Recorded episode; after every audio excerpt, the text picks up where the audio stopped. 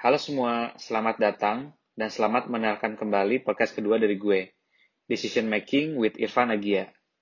Thank you sebelumnya buat teman-teman yang udah dengerin podcast pertama dari gue yang judulnya atau topiknya tentang New Year Resolution.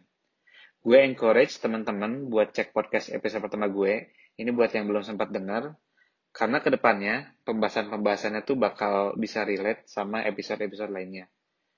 Nah, sebenarnya karena tujuan utama dari podcast ini itu untuk ngebantu audiens atau orang-orang yang ngedengerin podcast ini itu biar lebih paham dan juga bisa lebih bijak dalam mengambil keputusan-keputusan dalam hidupnya. Baik itu keputusan kecil yang biasa kita ambil sehari-hari, atau mungkin keputusan yang lebih besar di momen-momen tertentu. Because life is an accumulation of our choices. Nah, seperti biasa, buat nanti yang mau lihat summary dari setiap podcast gue, gue akan selalu bagiin key takeaways-nya lewat Instastories. Jadi bisa cek aja di Instagram at Irfanagia. Jadi beberapa summary atau intisari dari podcast-podcast di setiap episodenya itu bakal gue bagiin di uh, lewat Instastories. Nah, sebelum gue mulai episode yang kedua ini, gue mau rekap sih sedikit tentang dari episode sebelumnya. Nah, di episode pertama, gue sempat ngebahas tentang New Resolution atau resolusi yang uh, biasa kita buat di penghujung akhir tahun atau menuju tahun baru. Nah, intinya, saat kita pengen bikin resolusi, itu kita perlu fokus sama habit yang mendasari goals-goals atau wishlist-wishlist yang ingin kita capai. Contohnya misalnya, goals lo tuh adalah hidup lebih sehat. Itu kan general banget ya. Atau lo pengen nurunin berat badan sampai turun 6 kilo misalnya per bulan. Nah, lo tuh sebenarnya bisa breakdown goals ini yang yang cukup luas ini atau general itu biar lebih fokus sama habit-habit kecil atau kegiatan-kegiatan aktivitas yang menunjang tercapainya goal lo itu. Nah, contoh simpelnya misalnya lo punya pengen bikin habit buat lebih banyak jalan kaki naik tangga misalnya dibandingin lift kalau misalnya di kantor lo ada ada tangga di sebelah liftnya. Terus juga misalnya setiap pagi ngurangin minum kopi yang biasanya lo setiap satu hari sekali bisa jadi dua hari sekali atau tiga hari sekali dan sebagainya. Jadi lo breakdown uh, tujuan-tujuan lo itu untuk mengubah habit-habit yang bisa menunjang lo mencapai goals tersebut. Karena itu akan lebih achievable dan juga lo akan lebih mudah tracknya. And it's simpler to do that. Nah, kemudian di episode yang kedua ini topiknya bakal fokus lebih dalam mengenai habit. Jadi kita akan bahas tentang uh, kebiasaan atau habit ini, gimana sih cara mengubahnya, apa sih habit itu sendiri, terus gimana sih cara bikin habit itu lebih konsisten misalnya. Nah, kita bisa mulai dari uh, definisi, definisinya sendiri ya. Jadi, apa sih sebenarnya habit itu? Kita sering dengar ya, misalnya istilah habit, baik itu di konteks populer, misalnya di artikel-artikel, atau misalnya dari uh, jurnal-jurnal, atau bahkan dari beberapa diskusi-diskusi uh, yang sering kita obrolin sama teman-teman kita. Nah, apa sih tapi sebenarnya definisi habit yang uh, yang exact atau yang jelas itu? Nah, dari beberapa riset psikologi yang gue temuin, sebenarnya ada satu definisi yang menurut gue tuh bisa ngegambarin dengan jelas dan lebih mudah sih untuk di, dicernanya tentang apa sih habit ini. Jadi intinya uh, habit itu adalah pola perilaku yang cukup kaku dan otomatis pada situasi yang spesifik. Nah, si habit ini tuh dia bisa terbentuk karena repetisi atau pengulangan beberapa kali dan berkembangnya karena asosiasi. Nah, jadi dari definisi tersebut ada beberapa kata kunci ya sebenarnya mengenai habit yang banyak, bakal banyak kita bahas dalam podcast. Jadi, habit itu otomatis atau otomatis. Jadi sebenarnya tanpa kita sadari itu kita sudah otomatis melakukannya. Kemudian spesifik. Jadi itu habit itu muncul pada konteks tertentu. Kemudian ada asosiatif. Jadi kita belajar untuk uh, melakukan habit tersebut itu karena adanya asosiasi. Jadi kita melihat suatu cue atau suatu apa uh, sinyal yang ketika kita melihat itu, oh kita akan secara tidak langsung akan menjalankan habit atau rutinitas tersebut. Dan yang keempat itu konsep repetisi. Jadi uh, habit atau kebiasaan itu adalah aktivitas yang berulang, gitu. Dan habit itu dikatakan menjadi habit karena itu terbentuk dari repetisi. Jadi kita melakukannya secara berulang-ulang kali. Nah, sebenarnya kenapa sih penting buat kita tuh uh, buat mempelajari habit? Salah satu psikolog yang ilmunya sering gue pelajarin yaitu William James tuh dia pernah nulis kalimat ini dalam bukunya. All our life is a mess of habits. Jadi di semua semua kehidupan kita tuh sebenarnya adalah uh, bentuk terbentuk dari habit-habit kecil yang sering kita jalani. Walaupun setiap kebiasaan itu impact-nya kecil, tapi dalam waktu yang cukup lama atau in the long term value, itu akan berpengaruh pada hal kecil seperti jenis makanan apa aja yang bakal kita pesan, yang bisa kita pesan. Apakah itu junk food atau misalnya lebih uh, vegan misalnya. Kemudian itu jangan berpengaruh pada gimana sih kita ngabisin uang kita. Kayak gitu. Karena akan berhubungan sama aktivitas apa aja yang sering kita jalanin. Atau rutinitas apa yang sering kita jalanin. Terus juga seberapa sering kita berolahraga dan seberapa produktif juga kita dan sebagainya ada riset menarik dari peneliti di Duke University, tapi itu dia di tahun 2006, dia nemuin bahwa lebih dari 40% action atau aktivitas yang orang-orang lakuin itu bukan berasal dari keputusan yang mereka ambil. Jadi mereka sebenarnya nggak sadar uh, apa sih yang mereka lakukan itu. Tapi lebih karena kebiasaan-kebiasaan yang nggak mereka sadari. Jadi 40% dari kegiatan yang kita lakukan atau yang mereka lakukan di studi tersebut itu uh, mereka tidak sadar sepenuhnya karena itu sudah jadi kebiasaan atau automatically mereka uh, doing that. Nah, apa aja sih sebenarnya elemen atau komponen apa aja yang ada dalam suatu habit atau kebiasaan itu? Nah, si habit ini tuh in general ngelibatin tiga komponen. Yang pertama itu ada cue atau trigger. Nah, cue ini itu semacam sinyal yang ngasih tahu otak kita buat melakukan sesuatu kegiatan atau behavior. Nah, jadi yang pertama itu ada cue, ada sinyal. Yang kedua itu ada behavior atau perilaku itu sendiri atau rutinitas itu sendiri. Nah, ini hal yang kita lakukan ketika kita menerima sinyal dari cue atau trigger sebelumnya. Nah, jadi ketika kita melihat ada cue atau sinyal, oh, setelah kita melihat itu, kita akan melakukan aktivitas atau behavior tersebut. Nah, yang terakhir itu ada reward. Nah, reward ini tuh membantu otak kita tuh untuk ngasih tahu apakah si habit loop ini atau kegiatan ini tuh uh, worth to be remembered in the future or not. Ini worth it nggak nih untuk untuk gua ingat ke depan ke depannya. Karena prinsipnya ketika kita mendapatkan reward atau ketika kita senang melakukan hal itu atau saat kita melakukan hal itu tuh akan berdampak baik pada kita, itu akan cenderung kita lakukan kembali. Kayak gitu. Nah, jadi selama beberapa waktu si habit loop habit loop ini tuh akan semakin otomatis ketika ada repetisi. Jadi patternnya Q, behavior, reward. Q, behavior, reward. Q, behavior, reward, dan seterusnya. Nah, jadi contohnya nih biar biar gampang kebayangnya, orang yang suka minum bir misalnya, atau misalnya habitual drinkers, itu ketika pulang ke rumah nih, habis beres kerja misalnya, pulang ke rumah, terus ngeliat ada, ngeliat di kulkas tuh ada beberapa bir, nah ini tuh Q-nya, atau sinyal-sinyalnya. Nah, Habis itu dia ambil uh, salah satu bir tersebut di kulkasnya, kemudian dia minum. Nah, ini perilaku atau behaviornya setelah dia mendapatkan sinyal di kulkas itu ada beberapa bir. Nah, habis itu dia ngerasa relax. Habis kerja dia pulang, buka kulkas, ambil bir, terus dia minum bir itu dia ngerasa relax. Nah, ini rewardnya yang dia dapetin dari perilakunya.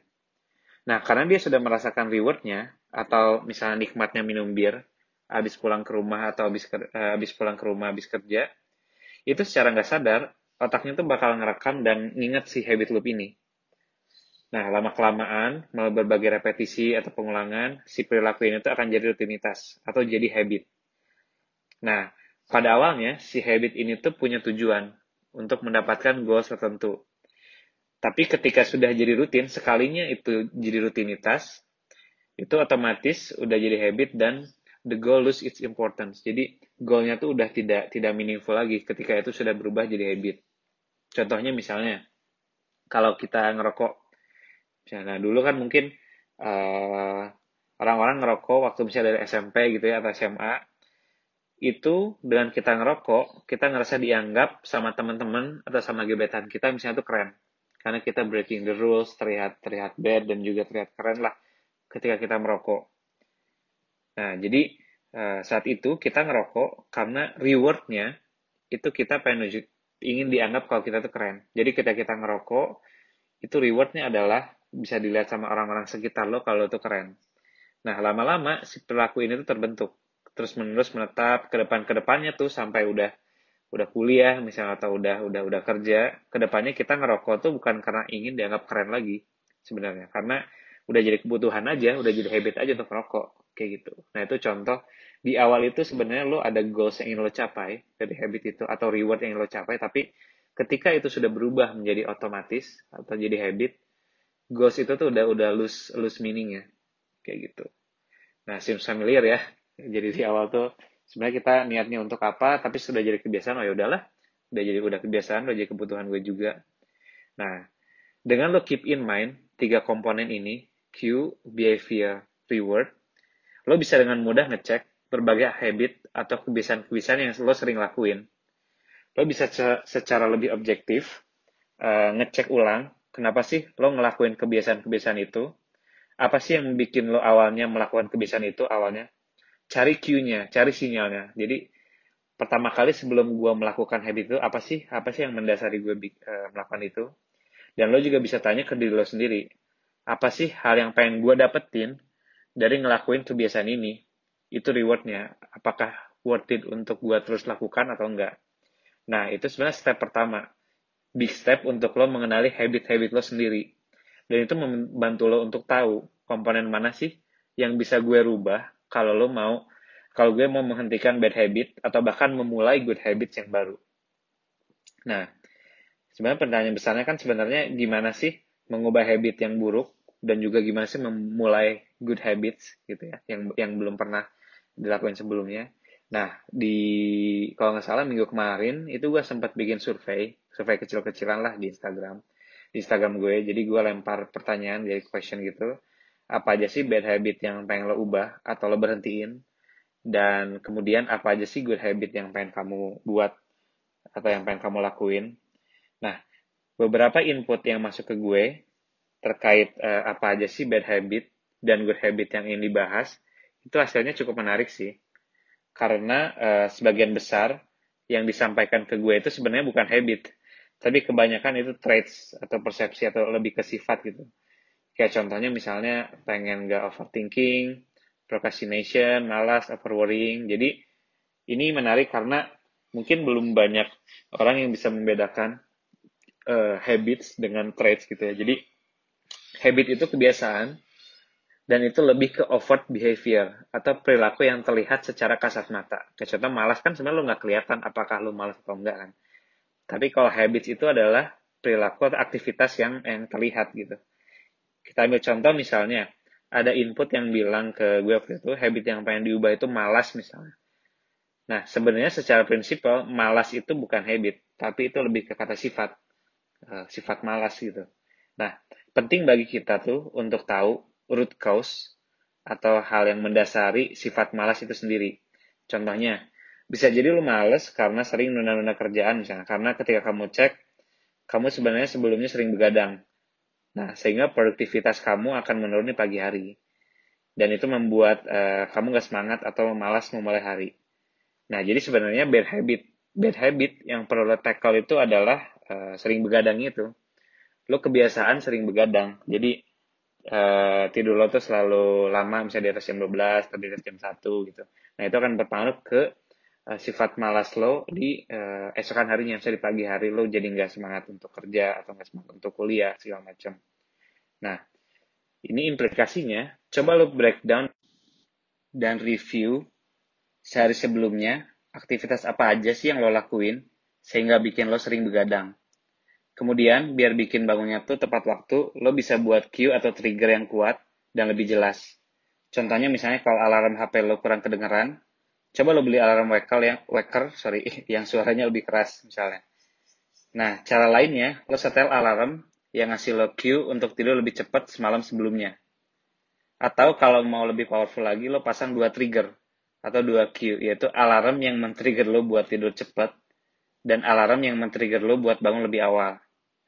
Nah karena salah satu prinsip dalam behavior change adalah atau cara mengubah perilaku atau habit itu adalah terkadang kita tuh hanya perlu menambahkan trigger atau memperkuat trigger yang udah ada. Kayak gitu. Nah, untuk good habits uh, ada juga contoh input yang bagus banget menurut gue dan sangat spesifik. Jadi ada yang bilang pengen read one journal article each day. Wow, itu sounds ambitious ya menurut gue dan and good luck with that karena uh, itu itu bagus karena itu spesifik. Jadi setiap harinya lo pengen bisa baca satu jurnal artikel. Nah, cuma untuk membentuk habit jenis ini, lo tuh butuh motivasi yang kuat. Karena lo tuh butuh paham dengan jelas, reward apa sih yang akan lo dapetin dengan lo baca satu artikel jurnal setiap hari. Nah, saran gue sendiri, uh, lo perlu lebih spesifik lagi sih. Apa outputnya kalau habit lo hanya membaca doang ya? Kan lo cuma bilang read one journal, baca doang. Mungkin menurut gue akan lebih powerful lagi ketika habit yang ingin lo bentuk adalah misalnya membuat intisari dari rangkuman uh, atau rangkuman dari satu artikel jurnal setiap hari. Karena output dari habit ini bisa lo gunakan buat bahan skripsi lo nanti misalnya. Atau lo bisa jadi bahan inspirasi buat lo bikin artikel popu artikel populer di media lainnya. Karena menurut gue reward ini akan lebih salient atau lebih jelas dan membuat lo lebih termotivasi lagi karena lebih jelas kegunaannya. Kemudian ada lagi juga tuh uh, input ke gue kemarin good habits yang pengen mulai dibentuk adalah belajar kosakata Mandarin misalnya. Nah, gue sendiri sangat menyarankan uh, kita gunain teknologi pas uh, mencoba membentuk habit contohnya pakai apps. Nah, apps yang bagus itu menurut gue untuk building habits di konteksnya learning language itu pakai Duolingo. Kenapa? Karena di apps itu kita nggak cuma bisa lihat progres kita sendiri, tapi juga bisa compare sama orang lain. Nah, apps ini juga ngasih kita cue dalam bentuk notification. Itu jadi trigger kita untuk uh, start that habit loop. Kemudian yang lainnya juga ada input good habits uh, yang pengen mau dibentuk itu adalah nambah hafalan Quran misalnya. Nah, ya, ini gue saranin banget lo download aplikasi Muslim Pro, Muslim Pro misalnya. Kenapa gue banyak rekomend untuk uh, utilizing apps di smartphone kita? Karena sebenarnya most of the time uh, we spend our time in our smartphone sebenarnya, in general ya. Jadi aplikasi-aplikasi yang ada di smartphone ini tuh menurut gue udah sangat helpful dalam membantu kita shaping behavior atau shaping habits. Mereka ngasih cue dalam bentuknya tuh udah call to action. Contohnya misalnya Muslim, Muslim, Muslim Pro misalnya dia ngasih notification first to read today atau ayat yang bisa lo baca hari ini. Q-nya tuh udah sangat jelas dan ngasih kita call to action ya lo tuh bisa baca first satu ayat ini lo di hari ini satu hari satu ayat misalnya kayak gitu jadi itu uh, mempermudah kita karena Q atau triggernya itu lebih salient dan jelas banget kemudian juga gue dapat pertanyaan menarik sih di Instagram gue kemarin pas gue open question itu ada pertanyaan, is it possible to live bad habits completely? Bisa nggak sih kita benar-benar meninggalkan bad habits itu? Atau ngedelete lah, ngedelete bad habits itu seutuhnya. But unfortunately, uh, habit cannot be eradicated. Jadi, uh, it it must instead be replaced. Jadi sebenarnya menurut gue habit itu nggak bisa di-delete seutuhnya sih. Karena uh, melainkan yang bisa kita lakuin itu adalah menggantinya atau kita uh, mencari alternatif lain dari habit tersebut. Nah, untuk mengubah habit tuh kita juga perlu belief atau uh, inner belief kita sendiri bahwa uh, kita harus percaya pada diri kita sendiri kalau kita tuh bisa mengubah habit itu. Jadi perlu ada sense of belief itu. Dan terkadang tuh kita butuh bantuan orang lain juga untuk mengubah habit tersebut. Contohnya misalnya kalau lo uh, pengen lose weight misalnya atau nurunin berat badan lah in general ya. Nah, lo tuh perlu menentukan atau lo perlu cari tahu why-nya. Kenapa sih uh, ketika lu cek habit lo, lu tuh misalnya jam istirahat tuh keluar kantor atau ke bawah gitu ya, ke mall atau ke mana tuh buat snacking.